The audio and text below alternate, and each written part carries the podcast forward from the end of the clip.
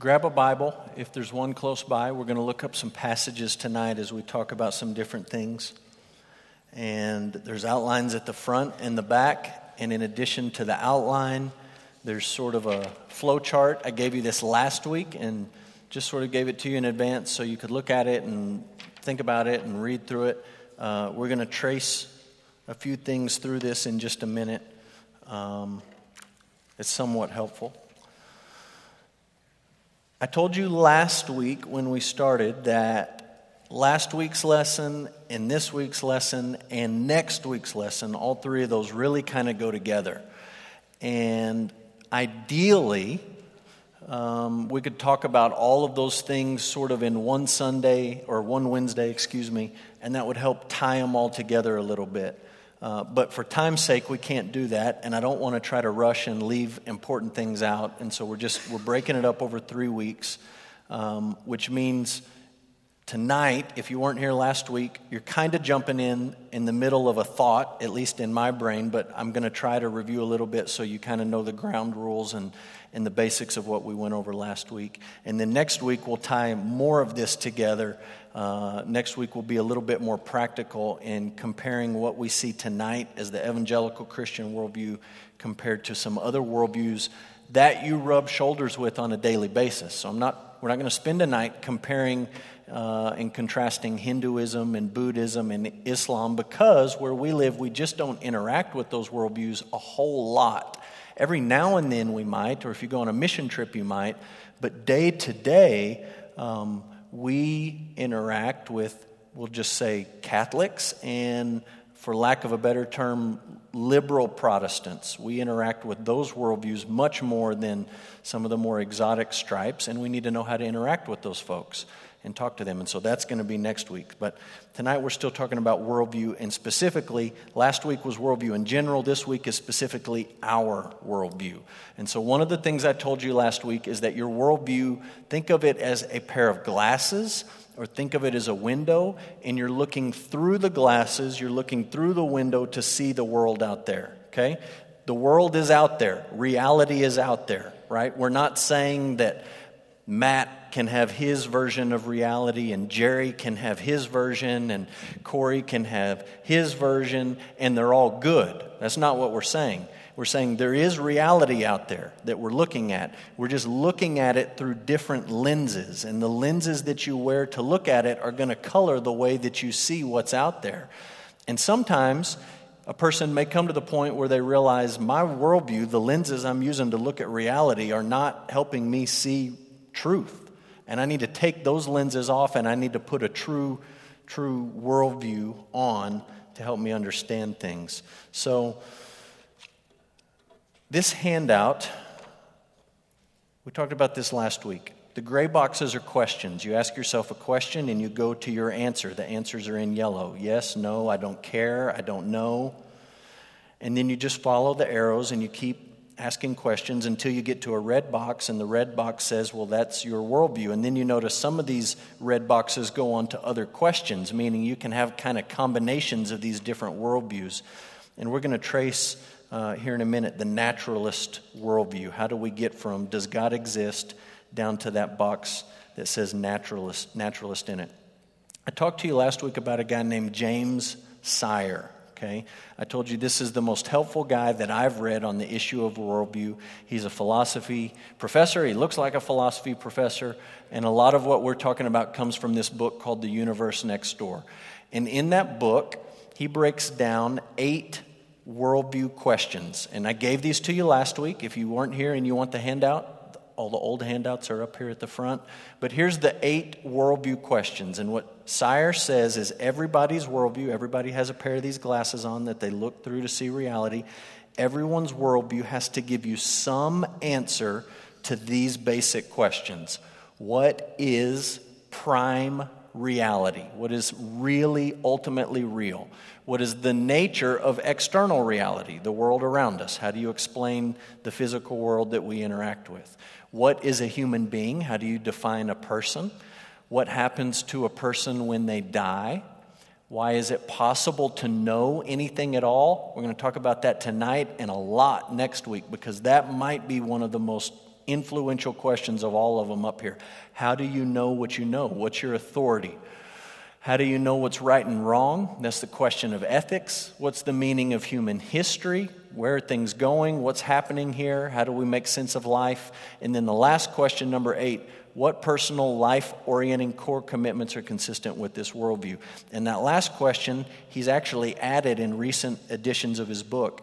He used to have seven questions, and now he has eight. And that last one is basically him saying part of your worldview is how you actually live. If you believe these other seven things, then how does that affect the way you live in the world and the way you think and the way you interact with people? So, those are the, the basic worldview questions.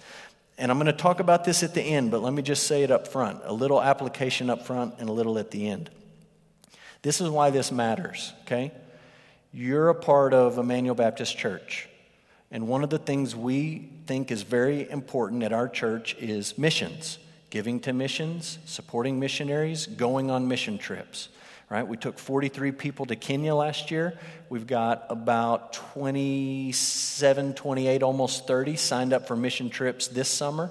We have another group of about eight going to Kenya in February for planning. So we like to go on mission trips, and we think that's important to go make disciples of all nations. And we talked about this box. And here's the danger when you're a church like us and you're going on a short term mission trip, right? You got one, maybe two weeks dealing with people.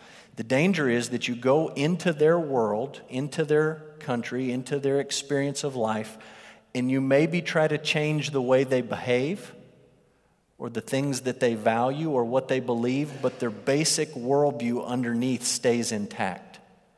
So for us, it might look like we go to Kenya and we go and we meet these people and we don't talk about any of these basic issues, but we just say, hey, there's a guy named Jesus and he loves you and he wants to be part of your life. Would you like to accept Jesus Christ into your life? And they're going to hear that and say, sure. Why not? And we're going to say, well, that was easy. They're so open to the gospel. They just want to receive Jesus. Nobody does that in the United States. That's the great, we're excited. And then we go home and then our pastor friends over there send us Facebook messages and they say, My church members keep going to the witch doctor every time they get sick. Go to the witch doctor? They accepted Jesus. Why would you go to the witch doctor? Christians don't believe in witch doctors. And the problem is, you've changed this level of belief, but you haven't touched their underlying worldview, all those eight questions that we just talked about. You just sort of tacked on Jesus to the outside of that. That is not what we want to do. You have to be very careful that you don't do that. Some of you say, well, okay, that's great, that's Kenya, but I'm not at a stage of life or position of life where I feel like I'm going to go to Kenya, so what does this have to do with me here? What it has to do with us here in the United States is you live in a place where the vast majority, especially because you live in the South, the vast majority of people when just polled for a survey and they say, What is your religious affiliation? will say, I'm a Christian.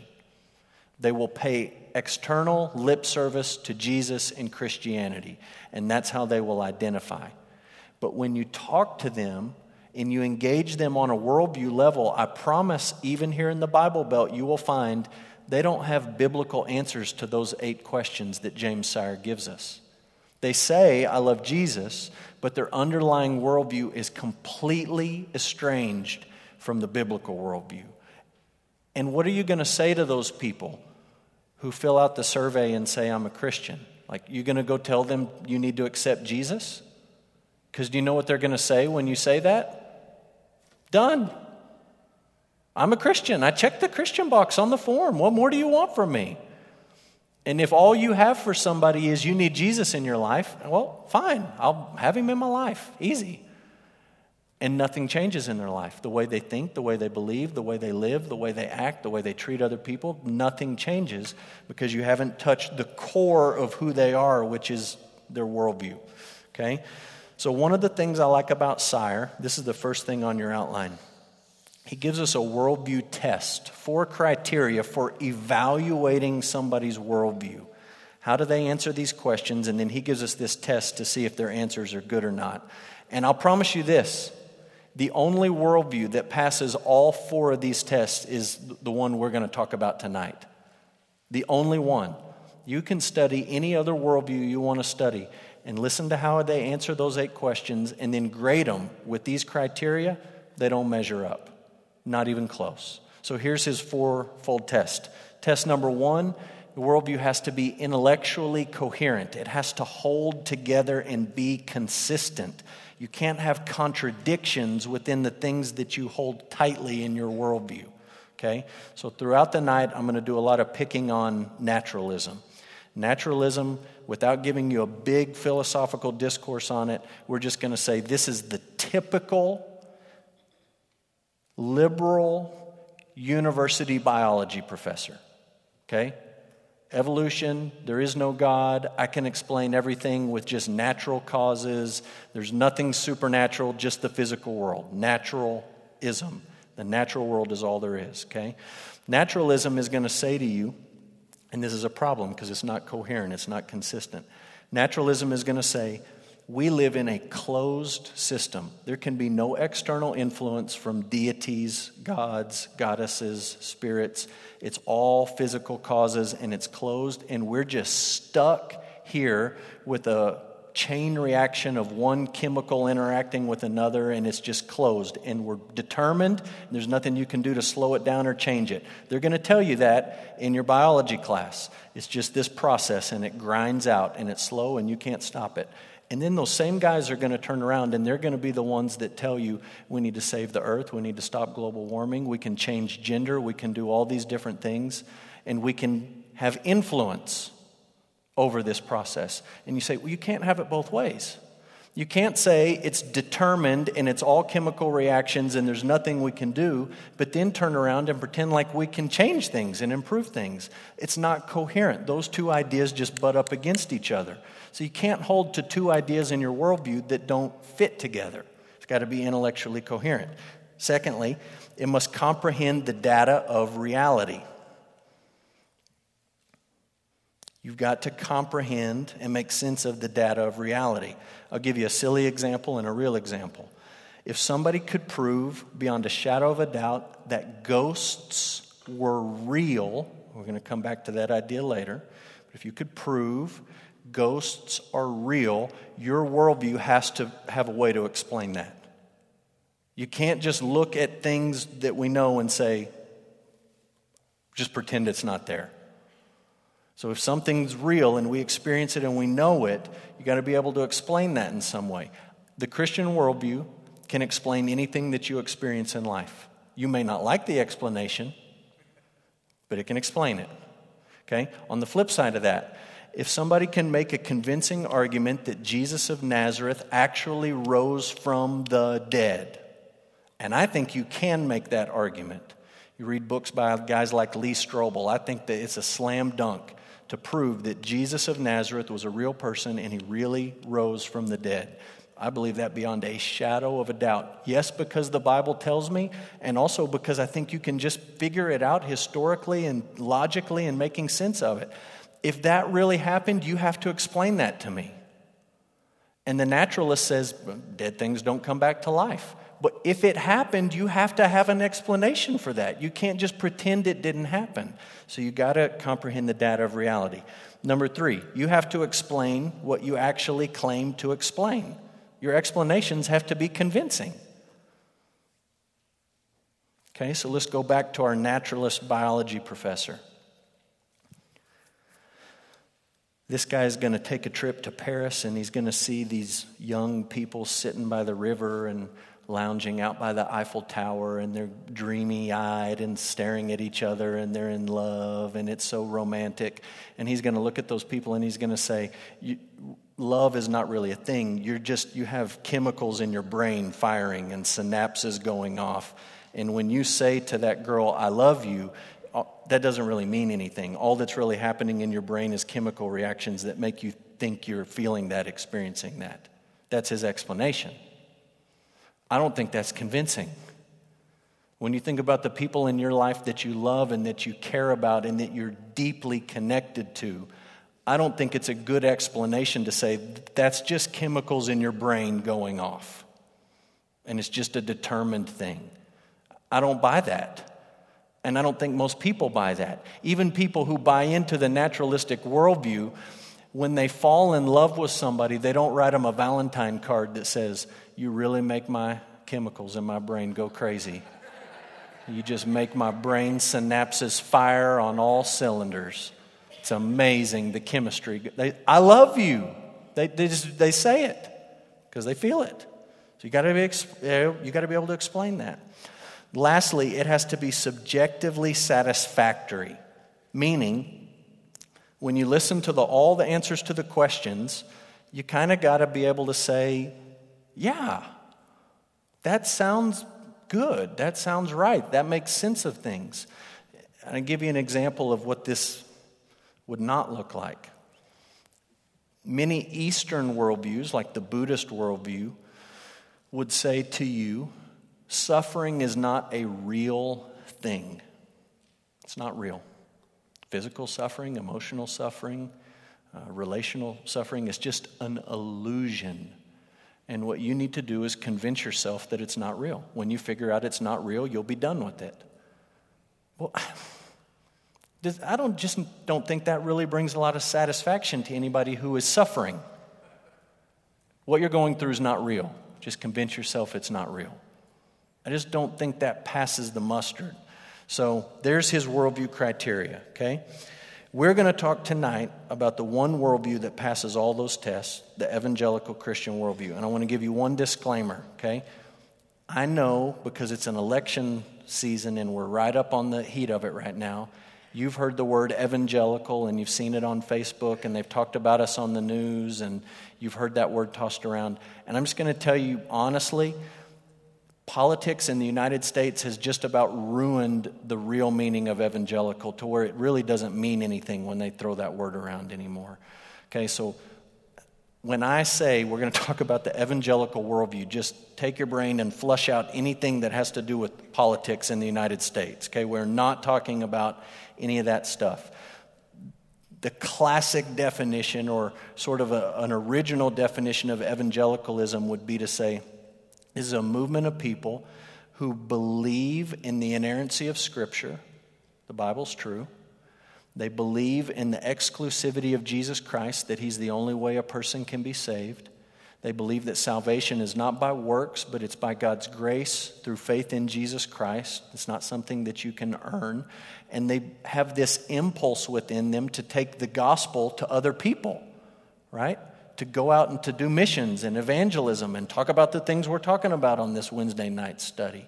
And the word evangelical comes from the Greek word that means good news, euangelion, gospel.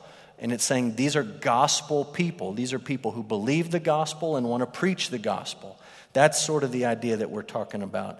And when we take what we discussed tonight, the evangelical worldview, and next week we compare it to a liberal Protestant worldview or a Catholic worldview, you'll realize they're, they're miles and miles and miles apart.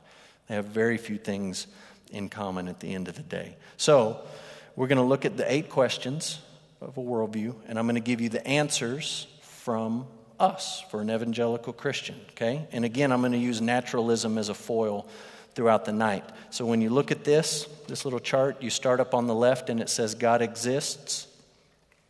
If you go to no or I don't care or I don't know, you go to atheist, apatheist, or agnostic. And all of those can end up back at this next question that says, Where do you find meaning? Do you find meaning in the world? And if you say yes, there is some meaning to life. What we're doing here is not just totally pointless, but there is meaning. Then you go down and you say, Okay, do you find it in experience? No, I don't find it in just experience in doing things. Well, do you find it in humanity and mankind? If you say, No, I don't find it in mankind, you say, Do you find it in nature, in the physical world? And you say, Yes, you end up as a naturalist. And that's going to be sort of the foil that we talk about tonight. Somebody who says, The physical world is all there is, all there was, all there ever will be. What you can see, what we can touch, what we can experience physically is all there is. Your soul is not a real thing, it's just synapses firing in your brain. Gods and goddesses, the high god of Christianity, Baal, Zeus, all of them, they're just imaginary. They are not real. There's nobody up there. It's just space, and the physical world is all there is. That's going to be our foil tonight, okay? So, question one What is prime reality? What is really real? And we would say this prime reality is the infinite, personal God revealed in the Holy Scriptures. This God is triune, transcendent, and immanent, omniscient, sovereign, and good. And I know that's a lot of blanks, so I'm going to let you write them down, and then we're going to talk about a few of these.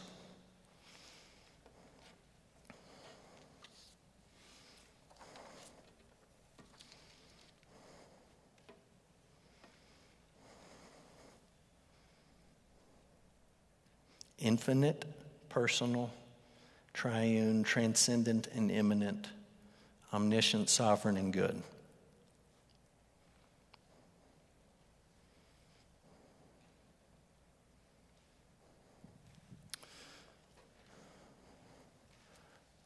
When you get those down, I would like you to turn to Exodus 3.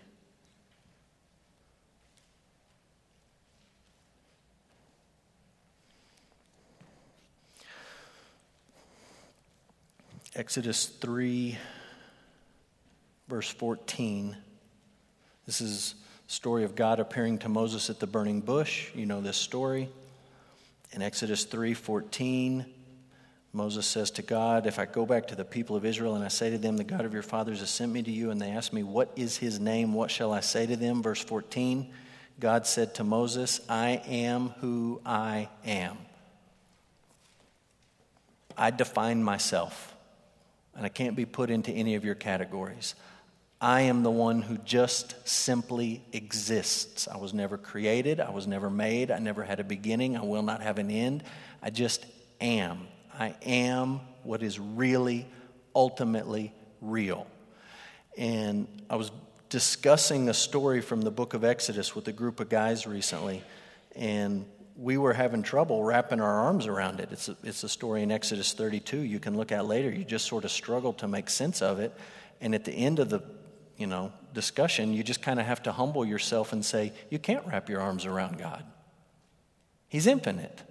He's the great I am. He's the one who just simply is. You can't figure that out completely and totally because you're the creature and He's the creator. You can know true things about him, you can understand what's real about him, but you're never going to be able to comprehend all of him because he is who he is. As he told Moses, he's infinite, beyond our comprehension. He's personal, okay? So in Star Wars, I know some of you love Star Wars. Star Wars is okay. The idea of Star Wars is like there's this force out there, right? And it's just this thing. It's just kind of it can be good, it can be bad, it's just sort of out there, it's just there. And you don't like, you're not personal with it, it's just the force, right? It's not a he or a she, it's just the thing, the force, the it. And the biblical God is not that. He's not just some blind force, but He's a personal God who relates to His people. He's a trinity of people, He's triune. Okay? The scriptures reveal him as triune, meaning part of who he is involves relating to others Father, Son, and Spirit from all eternity relating to each other. When he created us, he didn't create us because he was lonely, because he exists within this community of three. One, Deuteronomy 6, there is only one God, but he exists as three persons. So we believe that he's triune. He's transcendent. Okay, this is Isaiah 6. Holy, holy, holy. You're different than us. You're not down on our level. You're a, a being all to yourself. But he's also immanent. He's with us. You can't get away from him. Psalm 139 Where am I going to go to get away from you? The highest heavens, the ends of the earth, where the sun sets? I can't get away from you. You're everywhere. He's omniscient. He knows everything. He's sovereign. He can do absolutely anything that he wants to do, and he is good. That's what we would say is prime reality, the really real thing. The only thing that wasn't created that just simply was. Okay? You understand? You ask this question to your biology professor, Mr. Naturalist, and you say, What is really real? His answer is going to be, What is really real is dirt and chemicals and the periodic table and all the elements and the stuff. And it just, it started, it was all there, and there was one day just this bang, and here we are. And you push back on him if you want to address him on a worldview level, because he's going to laugh at this definition of what you think is real, right? He's going to laugh at you. So get your big boy pants on and let him laugh at you. And then you just say, But where did that stuff come from? And he's going to start talking to you, well, you know, evolution and Darwin and all these things. You're going to say, no, no, no, I'm not saying how did we get to where we're at today. I'm saying where did it all come from? And his answer at the end of the day is it just always existed. Just the physical building blocks were always there. And I say, is that intellectually satisfying to you that dirt just made itself, that dirt is eternal? I, that, doesn't, that doesn't pass the worldview test to me. It doesn't pass the criteria. It doesn't explain what it actually claims to explain. Inanimate stuff doesn't just create itself and it doesn't just go bang for no reason. Doesn't pass a worldview test. So this, that's our answer to question one. Question two. What is the nature of external reality, the world around us? We would say external reality is the cosmos that God created ex nihilo, Latin phrase meaning out of nothing, to operate within a uniformity of cause and effect in an open system. And I'll explain to you what we mean by all those terms.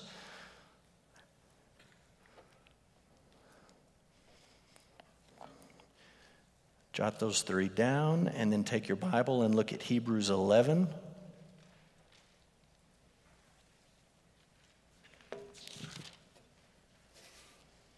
Hebrews 11, verse 3.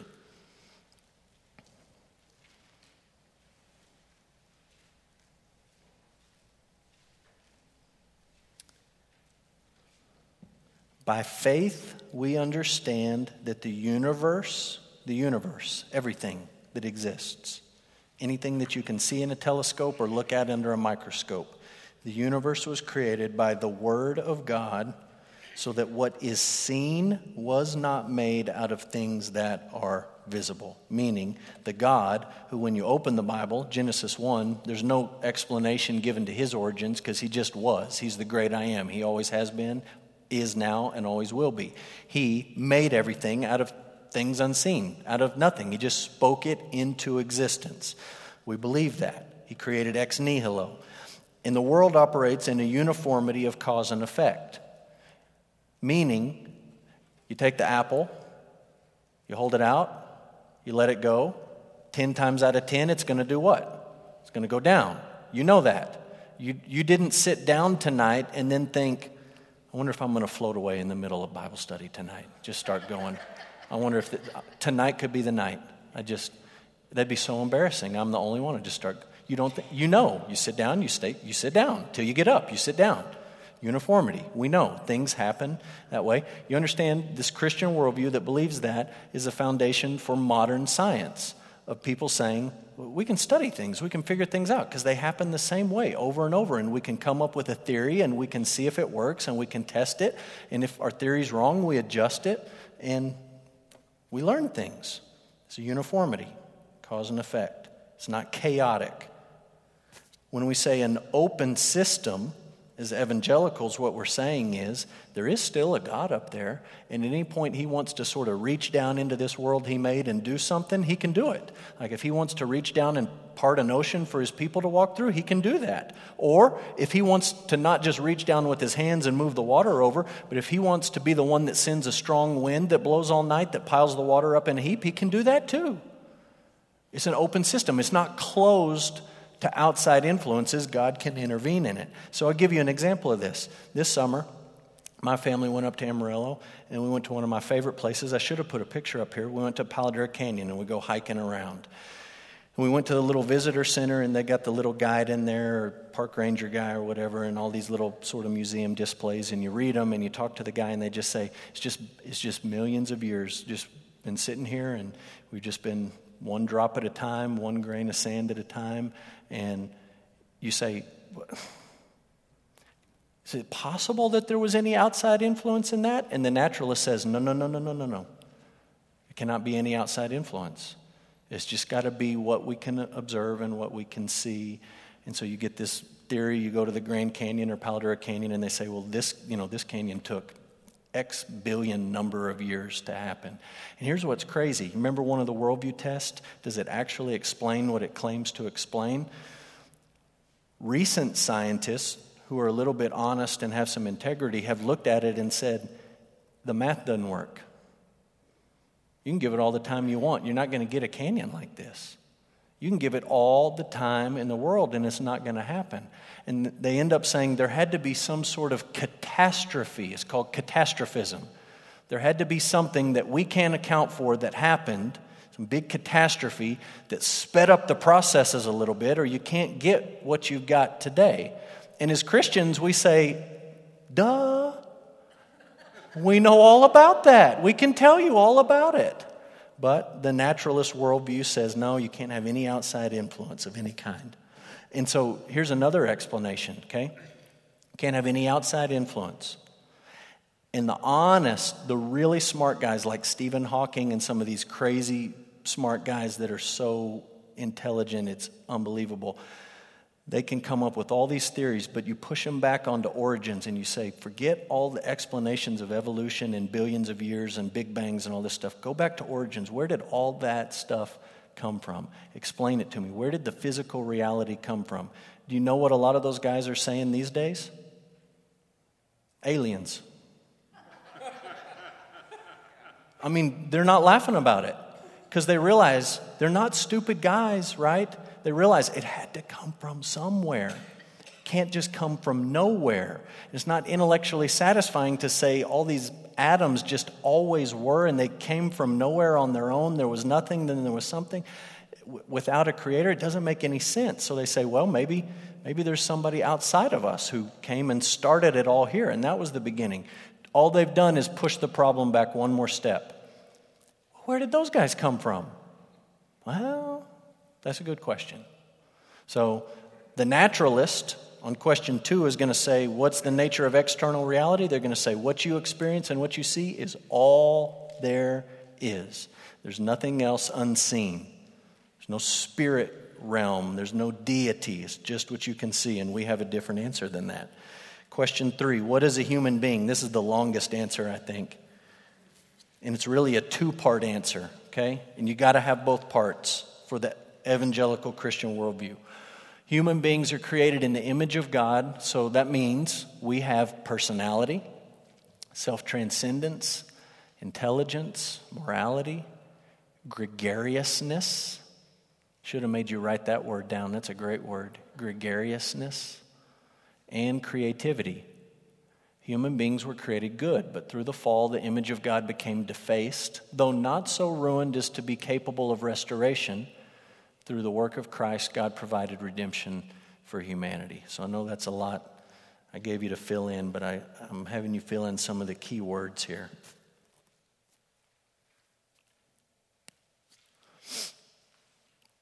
What is a human being?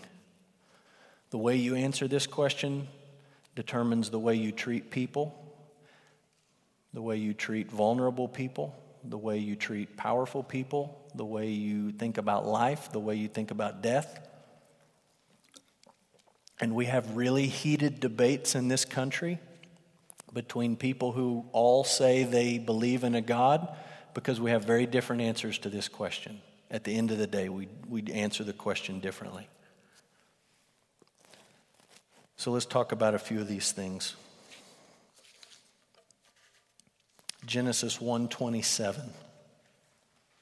Just the most basic, fundamental passage on this issue.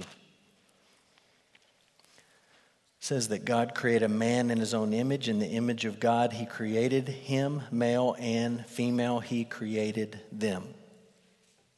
He made people, humans, in his image.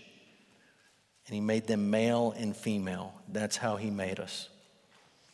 So, this first blank that you filled in that says the image of God, it gets explained by everything else that follows. That means we have personality, meaning no two of you are exactly the same. You're unique. You have a personality all to yourself. And some of you we wish we could clone, and some of you we say one's enough, but you're all unique. There's only one of you. Self transcendence means that you can think. That's a, a smart guy's way of saying you can think about things and you can reason about things and you wonder about things. And when you look at that cow out in the field, he's not sitting out there wondering where I came from. He's just thinking about grass or the rattlesnake on the ground, or he's not pondering the meaning of life. Cows don't write worldview books, people write worldview books because we have self transcendence. Intelligence, we can learn things, we can study things. Morality, we have a sense of right and wrong. C.S. Lewis argues that's one of the, the fact that all people have a sense of morality. He said, We disagree on right and wrong, but we all have a sense of right and wrong. He says it's proof that there's a God, and he reasons it very brilliantly. And uh, so we have this, this sense of morality. Gregariousness. We make connections with people. We have relationships. We talk to people. We interact with people. Um, Technology is kind of damaging that in our society, but we still do it. Creativity. We make things, we build things. And, you know, the naturalist would say, well, termites build things. My goodness, when you go to Kenya and you see these termite towers that are, they build impressive things, and ants build things. Yeah, they, they do build things. They're created by the same creator that made us. So they make things. That shouldn't be surprising. You can talk about the greatness of ants and termites and all you want. There's a difference between a, a termite tower and the World Trade Center. There's a difference. Creativity. Um, here's something just to think about, okay? Comparing and contrasting these worldviews. We got to hurry up here, we're running out of time. A lot of modern artists today would identify sort of under the naturalist worldview. And if you just you want to be shocked by some stuff, just Google modern art and you'll find the most ridiculous stuff you've ever seen. Some, You'll find some really cool stuff. But you'll find some stuff that's just so crazy. And these artists will say there is no God and we get to create meaning and there's no one out there and it's just us and the physical world is all there is and we get to determine right and wrong and truth and beauty and all these things. We have the power to control them and shape them. And they do all of these things and they make all of these things and they enjoy them and they, they say this is good and this is bad and this is beautiful and this is not. And they enjoy art. They enjoy making it right? But the naturalistic worldview says you know that feeling of enjoyment you have right now it's really not it's really nothing. It's just your brain firing and the, the things you think that are good or bad it's i mean they're really not they're just there, and that's just your brain sort of subjectively chemicals going off and telling you. That doesn't make sense. Those artists say, no, no, no, no, no, no, this really is good and that really is bad. When they make those sorts of judgment, they're borrowing from our worldview to make those judgments. They don't have any basis for saying something is good or bad, it just is. So, creativity. Add to the image of God stuff, human beings were created good. We believe there was a fall, and the image of God became defaced, meaning we're not who God originally made us to be, but the image of God is not lost. And I'll just give you some verses to jot down for the sake of time. Look at Genesis 9 6 and James 3 9. Both of those passages come after the fall but they say that human beings are still made in the image of God. Even after sin is a reality in the world, there still is this image that we bear. We are image bearers. And so, on that point, Christians have said all people are valuable. We value life because human, human life, especially, is made in the image of God. So, people matter, and those who suffer, we should help. And uh, you know, the unborn we care about, and the elderly and the sick we want to take care of. Go around the world and look at the people who build charitable hospitals and connect the dots back to their worldview. It's Christians. Because we have something in our worldview that compels us to say we should take care of these people because this is what we believe about them. And we have a reason for saying you shouldn't hurt people. You shouldn't manipulate people. You shouldn't damage people and harm them. The naturalist has no basis to tell you that you shouldn't hurt another person. The naturalist answer will say, well, that doesn't promote the, the survival of all of us. sort of the good of all of us, the, the herd mentality. We take care of the whole group so that we can continue to survive. But you look at just nature, you look, go, uh, go come to Kenya with us and go on a safari, and I think Corey got to go on one where he watched a lion munching on a, a zebra, and they didn't pull up beside him and say, You shouldn't do that. That's not nice of you. You just say, That's the purpose. And if you think that we're just a higher evolved species from the lion or the zebra or their monkey or whatever, what, how can you say that somebody shouldn't hurt another person if it helps them and promotes their own survival? You can't make that judgment. So that's how, how we define human beings. We're going to move a little bit quicker. What happens to a person at death? We believe that for each person, Death is either the gate to life with God and His people or the gate to eternal separation from the only thing that will ultimately fulfill human aspirations. There's a distinction made here.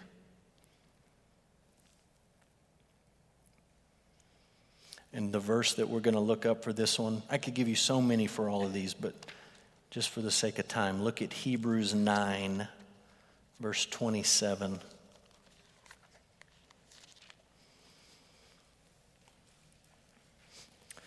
Hebrews 9:27 says it is appointed for man to die once and after that comes judgment. That's a pretty good summary of the evangelical Christian worldview's answer to what happens to a person at death. You die once and then you face judgment. The Hindu worldview says you die and you're born and you die and you're born and you die and you're born and you go round and round and round and round. And the Bible says no, you die once. You have a beginning and then you die and then you face the judgment. And it's going to go one of two ways. We have an answer for what that determination looks like for each person, uh, but there's this separation made. Okay? Um, let's move on. Why is it possible to know anything at all? We would say human beings can know the world around them and God Himself because God has built into them, into us, the capacity to do so, and because God takes an active role in communicating with us.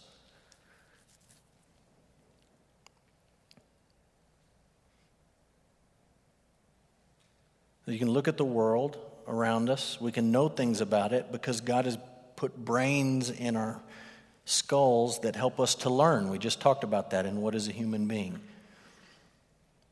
And there's a lot of things you can learn without knowing Jesus, right? Uh, a few months back, Don, one of our elders, was not feeling well in the hospital, and I would go up to visit him, and he never once asked for my medical opinion did not ask for me to diagnose him or run some tests or anything. I mean, he knows I, I know Jesus. Didn't ask for that. And I don't know if his doctor and all of those nurses were believers or not, but he trusted them that they knew real things, right things. Give me this medicine, I'll get better. Don't give me that medicine, it'll make me worse. And he wasn't checking their religious affiliation card. He just trusted. They can learn things and they know things and uh, we believe that about people. We also believe that God, we can know things because God takes the, an active role. He takes the initiative in communicating with us. And the passage we'll look at is Psalm 19. Look at Psalm 19 real quick.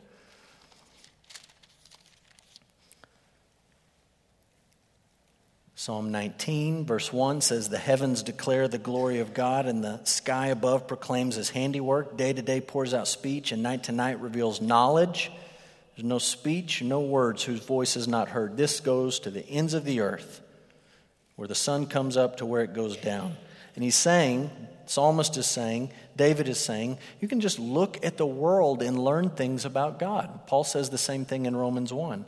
Then he shifts in verse 7 and he starts talking not about general revelation, but about special revelation. And he says, The law of the Lord, it's perfect it revives the soul. The testimony of the Lord is sure. It makes wise the simple. The precepts of the Lord are right, making wise the heart. And he's talking about how God reveals himself to us in his word.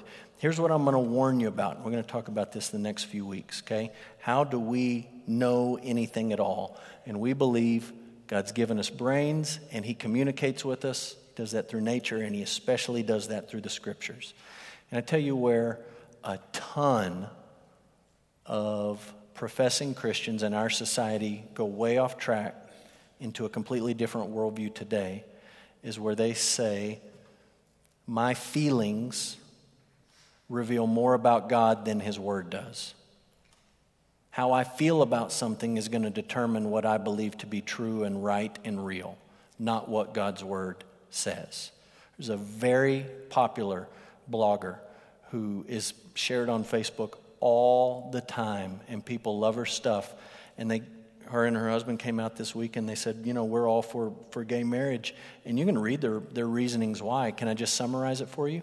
We just feel like it's right, it's okay. And they kind of talk about the Bible a little bit. Their, their biblical arguments are just weak and lousy, and what they really come back to is this is just, we feel this way. We've prayed about it, and this is how we feel. This is, this is what we think God has laid on our hearts. And as Christians, we say that's not how Christians know things. Our hearts are wicked and deceitful because of sin. That's part of what we believe about human beings, right? That's part of our worldview. We can't trust ourselves always. We can trust God's word. You go to a Christian bookstore today, I don't care which one it is, any Christian bookstore, you go to the best selling section, and I promise you the book they have more of than any other book in there. I won't tell you what it is, you just go find it. You go to the very first page, and the lady says in there, I got this because God just told it to me. I got tired of learning about God from the Bible and I just wanted to know more, so I asked God to just talk to me and so he just starts he started talking to me and I just wrote down what he told me. That doesn't fit with the historic orthodox understanding of how God reveals himself to his people. And when you do that, I'll be honest, I've read some of that book. There's nothing in it that's like super crazy or heretical, but you've opened the door to go way off into left field when you start with that. And so you got to be grounded on this answer. How do we know anything at all? We're going to talk about that a lot uh, over the next couple weeks, so we'll come back to that. How do we know what's right and wrong? How do you answer that question? We say ethics is transcendent and it is based on the character of God who is good, holy, and loving transcendent. When we say ethics is transcendent, we mean it's outside of us. There's someone outside of us. God and His character gets to speak into our lives and tell us what's right and wrong. We don't get to look back at Him and say, no, this is right and wrong. He gets to make those determinations. And because it's based on His character, it doesn't change culture to culture, year to year. It is what it is. Ethics are transcendent, they're outside of us. What is the meaning of human history? We would say human history is linear. Okay, linear. There was a beginning, now we're in the middle, and there's going to be an end, and it's moving in that direction. It's not just some cycle that gets repeated over and over and over and over again. It's linear. And is a meaningful sequence of events leading to the fulfillment of God's purposes for humanity. Our naturalist professor at the university, you say, What is the meaning of history? If he's real honest with you, he says there is absolutely none. Zero. It was just stuff, matter, and chance, and reactions, and bang, and here we are. And it could have gone a million different ways, but it went this way, just completely random, no purpose, no meaning, no something out there that we're moving towards, just here we are and they don't have any answer for that. And again, you go back to that worldview test and you say, is that intellectually satisfying? When you think about human beings and the songs that we write and the relationships that we have and the feelings that we feel and the things that we give our lives to because we think they're valuable, does it satisfy you to just say there's no purpose at all to any of it and it's not going anywhere and there's no goal out there that we're working toward? It doesn't satisfy me to say that. I don't think it passes the worldview test. It doesn't pass the biblical test. If you want to look up a passage on this, look up 1 Corinthians 15. 1 Corinthians 15 talks about the culmination of where things are headed. Last question What personal life orienting core commitments are consistent with our worldview? Christian theists live to seek first the kingdom of God, that is, to glorify God and enjoy Him forever. Here's the crazy thing because all those other things, right? All the other questions you filled in, all the blanks, and you kind of say, yeah, Okay, that makes sense. I think that's what we believe. That's what I've always heard. I feel good about that. And you come down to this last one and you look at our culture, a whole bunch of people in our society who say, check the box for Christian. Christian, identify as Christian. I'm a Christian. Put me down in the Christian camp. You say, how many people, based on what they say they believe, are living their life to glorify God and to enjoy God forever? Or how many people are living to enjoy their kids? Or how many people are living to enjoy money? Or sex? Or a career? Or prestige? Or retirement? Or any of the other things that we place in God's place and we want to find enjoyment there. Our favorite sports team. I read an article this week that said in the South, Jesus is the religion on Sunday and college football is the religion on Saturday. But if we believe the things that we just said we believe, then we live our lives to seek first the kingdom of God and to glorify God and to enjoy Him forever. So, again, let me remind you of why all this stuff matters, okay? At Emmanuel, we believe in missions and we want to go and we want to tell people about Jesus. And the very last thing that we want to do is to go to all these places around the world and spend all this money to go and send all these missionaries. And we go and we just say, Jesus loves you. He has a wonderful plan for your life. And they say, Great, I would like that. That sounds like it would be helpful for me. And then we pray a prayer with them and then we leave. But they still believe in all the old worldview things that they're totally off track and they don't have a biblical worldview. Look, in our church, Forget the mission field. Right here, we want to make disciples in Odessa. And those kids down the hallway at Awana, why do we pound Bible verses into them? Learn these verses. We want you to think about these verses. We want you to hide these verses in your heart. Why does Hunter spend time every week studying the Bible so that he can teach it to the youth? The purpose in all that is so that our kids grow up and they don't just have some flimsy allegiance to Jesus and Christianity where they check a box on a survey, but they think biblically. Their worldview is biblical. You've read a thousand stories about kids from churches in the South that go to college and they lose their faith and they quit going to church. And they walk into that biology class, right? And the professor makes fun of them and they start to question and they start to doubt and everything they thought gets turned on its head. Do you know why that happens nine times out of ten? Maybe one times out of ten it happens because the kid just wants to chase sin and wants an excuse to do whatever they want to do. But a lot of the time it happens because churches, like ours, like all of them in this town, we just said, love Jesus, love Jesus. Jesus is the most important thing, but we haven't taught people these basic foundational worldview issues of theology and doctrine. And they go off, and one professor makes some joke about Christians, and they have nothing to stand on other than, well, I prayed a prayer when I was in eighth grade. You know, I had this experience at youth camp when I was in ninth grade. They don't have a Christian worldview underneath it. So, the next couple of weeks, what we're going to talk about, next week, we're going to talk about the liberal Protestant worldview and the Catholic worldview and how they're different from what we talked about tonight. So it'll be a little bit of compare and contrast. And then we're going to talk about a worldview called moral therapeutic deism. A sociologist named Christian Smith researched uh, and has ongoing research with teenagers in the United States, and that's what he says the worldview is of, of teenage Christians today moral therapeutic deism. So we're going to talk about that. And then we'll talk about some other things related to worldview uh, as we wrap this study up. So I want to pray for us that God would help us to think biblically and to have right answers to these worldview questions. God, we love you and we're grateful for your word.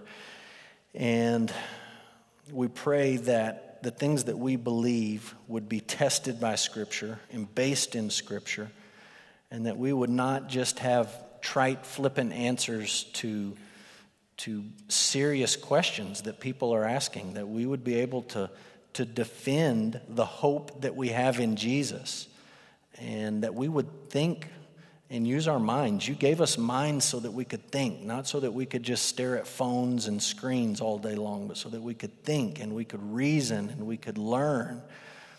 And uh, we pray that you would help us to do that. We pray that we would be a church of people who who have our feet planted on your word and the, the biblical worldview that you want us to have and, and to trust in and rest on. Father, help us to be bold witnesses when we encounter people who don't think like we think and who, who have questions about what, what it is that we believe. Father, we pray uh, for your equipping, for your Spirit's guidance, and we pray all of it uh, so that you might be glorified. And we pray in Jesus' name. Amen.